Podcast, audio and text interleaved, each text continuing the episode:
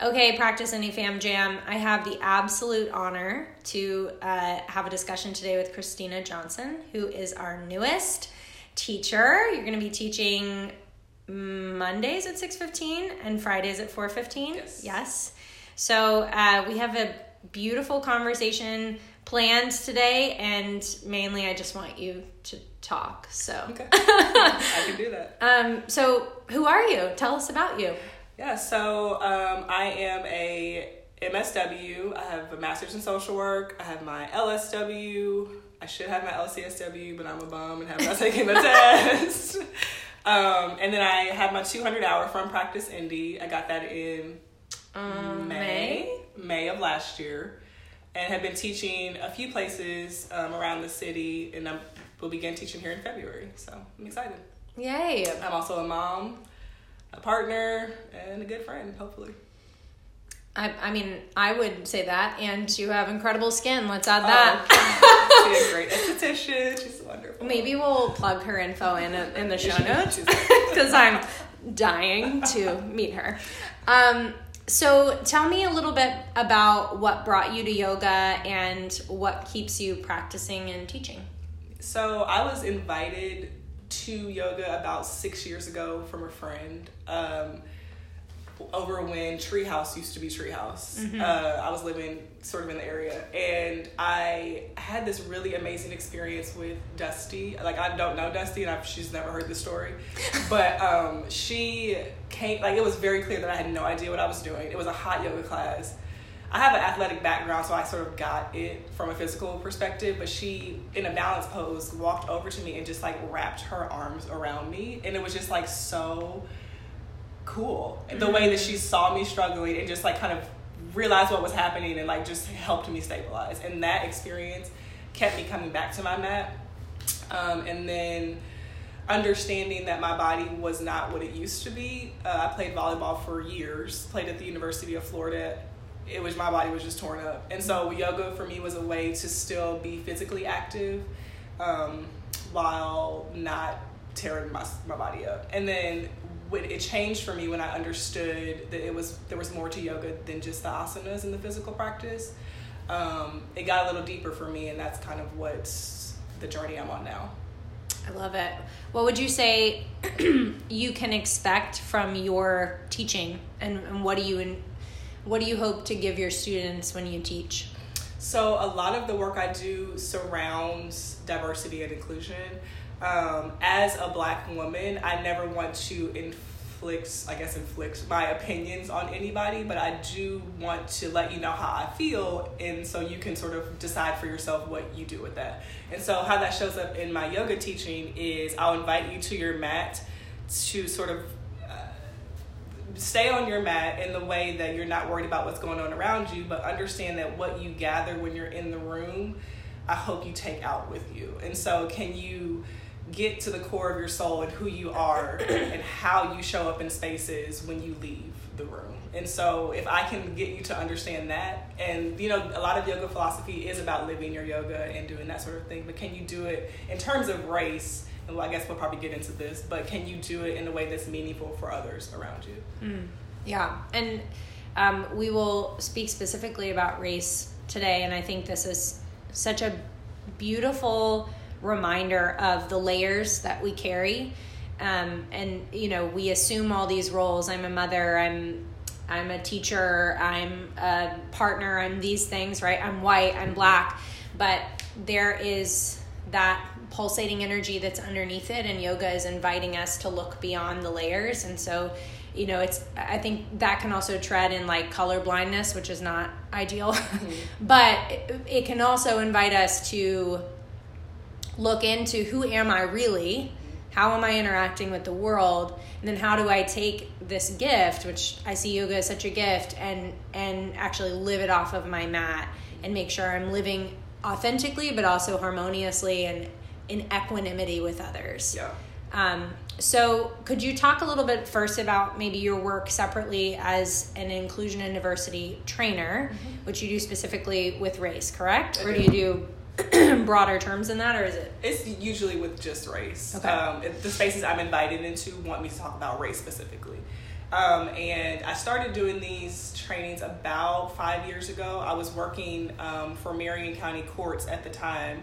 A lot of the social work space I've been in has been uh, inc- sort of caused me to talk about race.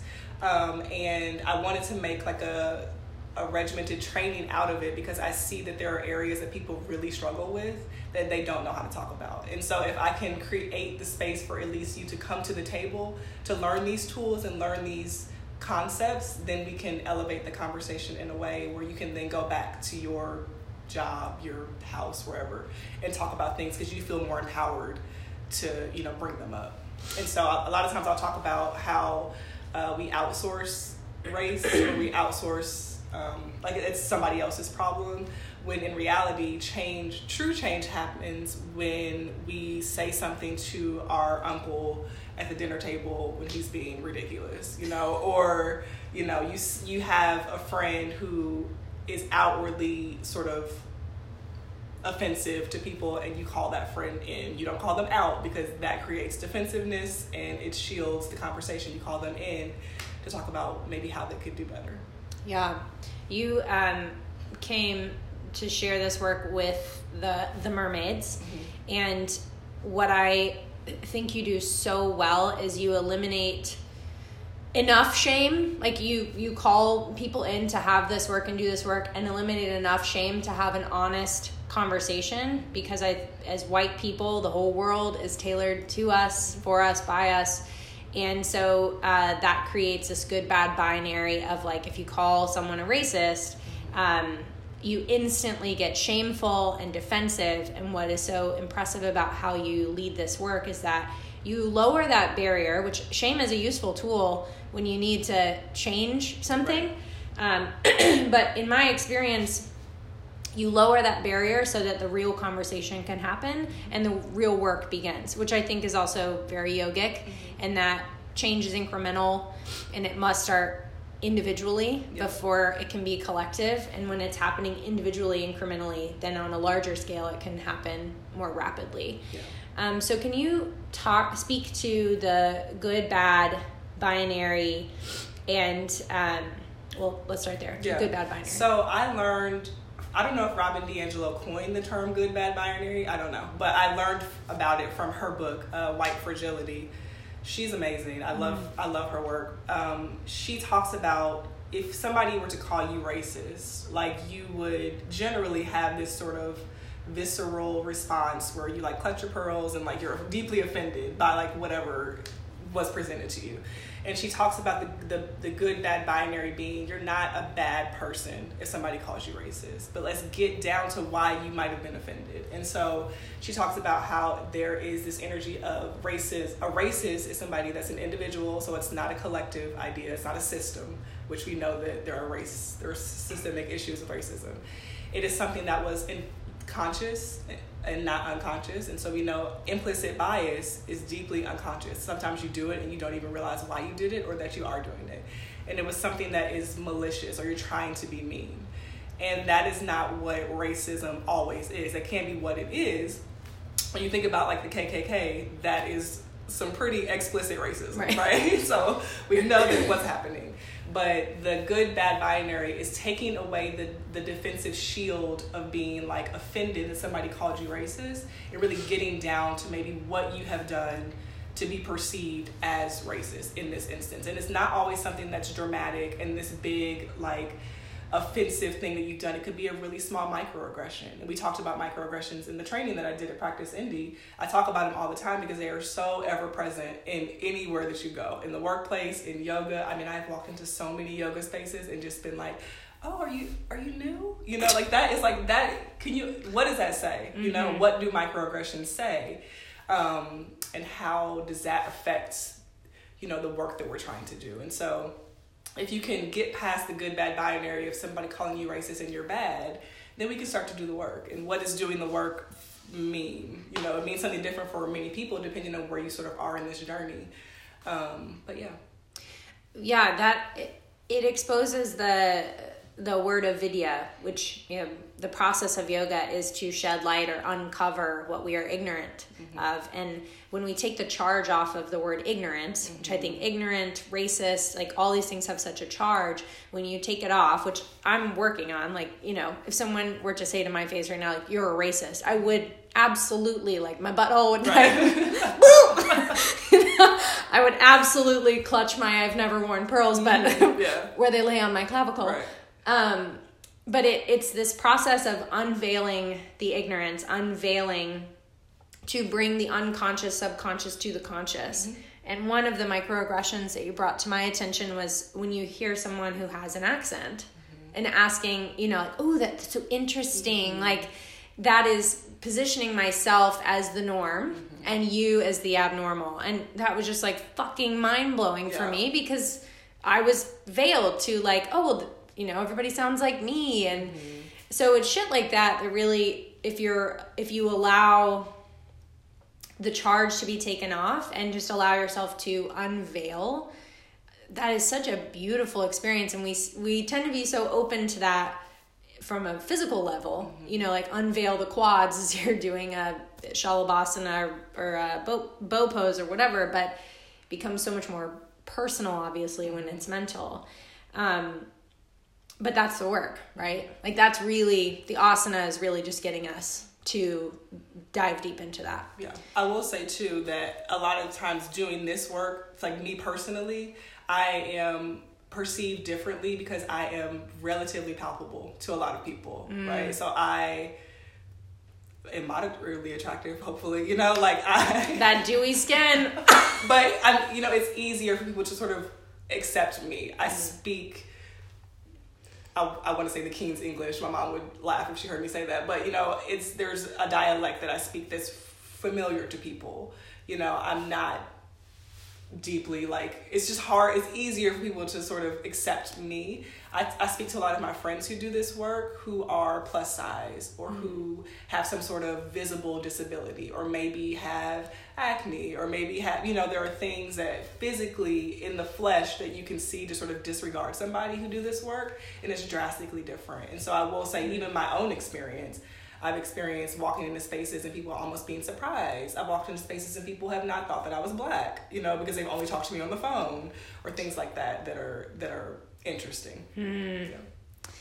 Um, with that, we had chatted earlier about Seane Corn's book and um, a quote you had shared.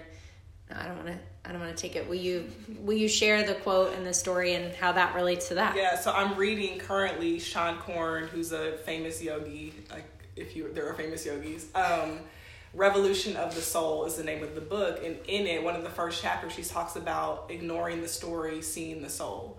And in her book, I don't want to give it away, but she tells stories of when she was working at a nightclub in New York and a gay men's nightclub in New York and sort of the, the energy around that work.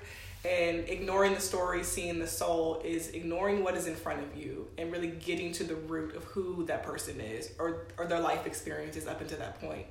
And what that does is allow you to really see the humanity in people because a lot of times what we do is we see these outwards expressions of how people pre- like present mm-hmm. and we instantly place them in categories. That's what we do. that's what that's how our brains operate. And if you can get past sort of what is in front of you, how can you see the humanity in somebody and get to the root of who they are? Which don't you think that's such a more evolved I mean, you just said it like that we are built from a survival mechanism to place things in categories, to group, to separate.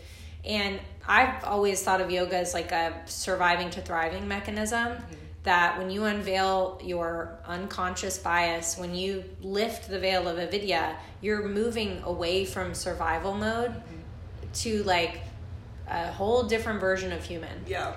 You know, so I think that's what's so um, amazing about the work that you do is you are inviting people to be a, a new like a newer version of human a better version of human mm-hmm. um, which is fucking hard yeah. you know it's like learning a handstand i mean it's not lol but yeah. you know what i mean it's like it, it's completely retraining how we are made to be mm-hmm. and that is it's fucking powerful yeah and imagine how I don't want to say much easier, but being white, so you being white, Moles, um, right? the whitest. being white, um, a lot of spaces you walk into are pretty homogenous in that you are not the only white person. Mm-hmm. So if you can think about the experience of a person of color coming to a place like Practice Indy, for example, there are many yoga spaces I walk into and I am the only person of color. So it's not just unique to Practice Indy. Mm-hmm. Um, imagine the sort of sheaths that you have to sort of get past to even get to that work you know, I've walked into, and I gave the example of people asking about I'm new to yoga, but there are countless examples that I've walked into spaces in yoga and people have just questioned my existence or presence in the space. And so now I'm having to sort of get past that before I can even step on my mat. Mm-hmm. And what does that do for my practice? You know, where I'm looking around and, you know, maybe everybody's sort of checking out what I'm doing. Or I remember coming to a class and somebody played the N word. And what does that do in a room full of white people? And I'm like, do you understand the history of that word and mm-hmm. how to use and I understand it's a hip hop song, but like there's so many layers to this work and to even just the personal experience that I've had coming to yoga. How have you I mean, how have you worked through that? I wouldn't say move past it because I'm mm-hmm. sure it's an everyday, every moment occurrence, but how do you work with that through that? So, I mean, this is really not unique to my existence outside of yoga. You know, I've been the only black supervisor in many a, a job, you know, like several. And so um, I think it, there is an internalized sort of like recalibration that happens uh, in my own brain. And yoga, to for me, is deeply personal. I know there's a community aspect to yoga that is also very powerful, but when I come to my mat, I've had to make it like a, a, very personal i'm here to get what i need out of it and then i leave kind of thing because otherwise i would feel like an outcast truly. Mm. um, and so it's probably not the best approach you know it's probably not the most healthy but that's what i've sort of had to do to, to you know get past it probably. Yeah i i guess i just want to say i'm you know i'm sorry for that experience. And you know it doesn't change things or heal things but i'm sorry for that experience. Thank you. I um I remember you telling me when you were going through teacher training that you know what you would wish for is when you walk into a room for the least most least interesting thing about you to be your race mm-hmm. and you know we i can i'm a mother but when i walk into a room other than my saggy ass like you're not the giant bags under my eyes yeah. you wouldn't you wouldn't naturally know that or assume that right but race is you can't hide it. You see it. So that was so powerful for me and definitely something that I, I think about every single day.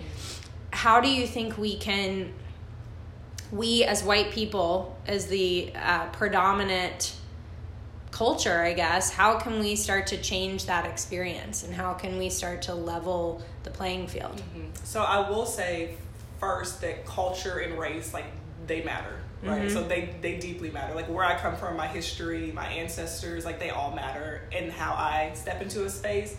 But I don't want that to be the definition or the defining mechanism that helps you understand how to operate with me mm-hmm. you know and so i'm so much more than a black woman mm-hmm. you know and i could list the number of things we're all so much more than just the one thing that you can see or, or hear or whatever um, and i think starting with that ignoring the story seeing the soul is how you sort of begin to process how you can interact with people, right? And so when you look at me, you're not, it's natural and it's how our brains are wired back you know these these sort of stereotypes and microaggressions that we express that is natural but until you acknowledge it you cannot change it mm. and so if you for one, let's go back to like elementary school. Think before you speak. You know, like if you th- if something comes up for you and you think about it before you say it, try to think about how that might be perceived, whoever you're saying it to, or the space you're saying it in. That's a very simple thing that you can do to sort of get to like how you can make this better. If you walk into a space and you notice that you're the that somebody's missing, you know, like who's missing from the space. Think about why they might be missing. Think about what you can do to get them in the space do they want to be in the space? Is the space inclusive when they walk in? Will they feel welcome? You know, there are things that like that that I think you can start to sort of think about. Hmm. I think to close this up and and talk about you know how we can incorporate it back into our work on and off the mat like i think the the questions of who's missing is those are so important. And how can we like how can we practice that in our asana? Like what would be your recommendation as as a practitioner of yoga what is something i can think about or process as i'm practicing so that i can make those questions and those practices off of the mat more concrete? Does that make sense? I think so. Like uh, like we had talked about you know it's your practice on the mat is the individual experience mm-hmm. right and it's shedding the layers um, but then also recognizing one that there's great privilege in getting to shed your layers yeah. and keep them off right mm-hmm. like because sure. again nobody has to see my layers mm-hmm. in my in the culture the way it's set up so i'm just trying to think of like what is something what is something that we could focus on in our practice to then help seal those questions and that awareness off of the mat and maybe there's not an answer no so i can tell you when i realized that yogas were more than just the asanas, it opened up like a whole new world for me. Mm. And so the idea of living your yoga is is taking what you experience on your mat into your world. And if you experience some sort of clarity um, in the way that you that you were raised, right? So if you come to this revelation on your mat, this has happened for me and some people that I know, come to this revelation that, oh shoot, the way I was raised like really deeply affects the way I, I view people, the way I view you. You know, if that is a revelation that you have, what do you do with that then when you step off your mat? Are you mm. apologizing to people? Are you going back and saying, hey, parents, like I understand that this is what you thought you were doing when you taught me this, but here's what it actually did?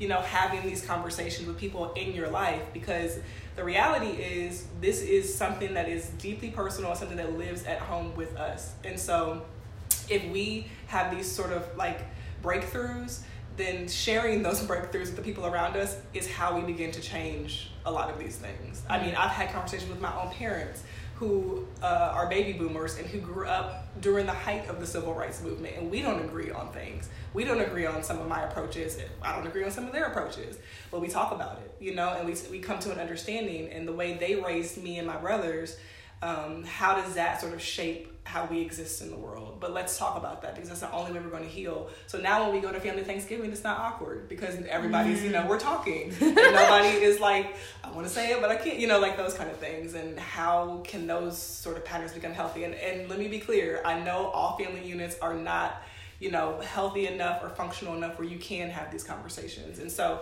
finding a space for you, whether it be therapy, I listen to the therapy podcast, um, or finding your circle, your yoga community. How can you sort of convene to, to sort of heal? Mm. I love that. Thank you. You're welcome. Is there anything else you would, if you could leave a mark on? I'd imagine you know, I don't know actually, lulls, but I'd imagine the majority of people listening to this are white. So, is there any other like considerations or offerings practices you could give to start to, yeah, help help have those conversations? Mm-hmm.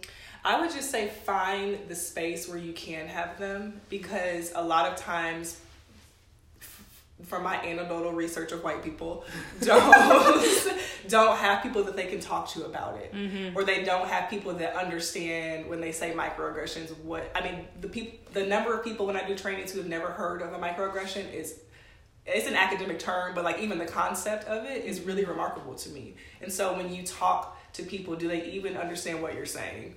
And can you find that space or that person or that energy? So when you do bring these things up when you do want to sh- begin to like unveil these layers you have room to do that. I think is so critical. Mm.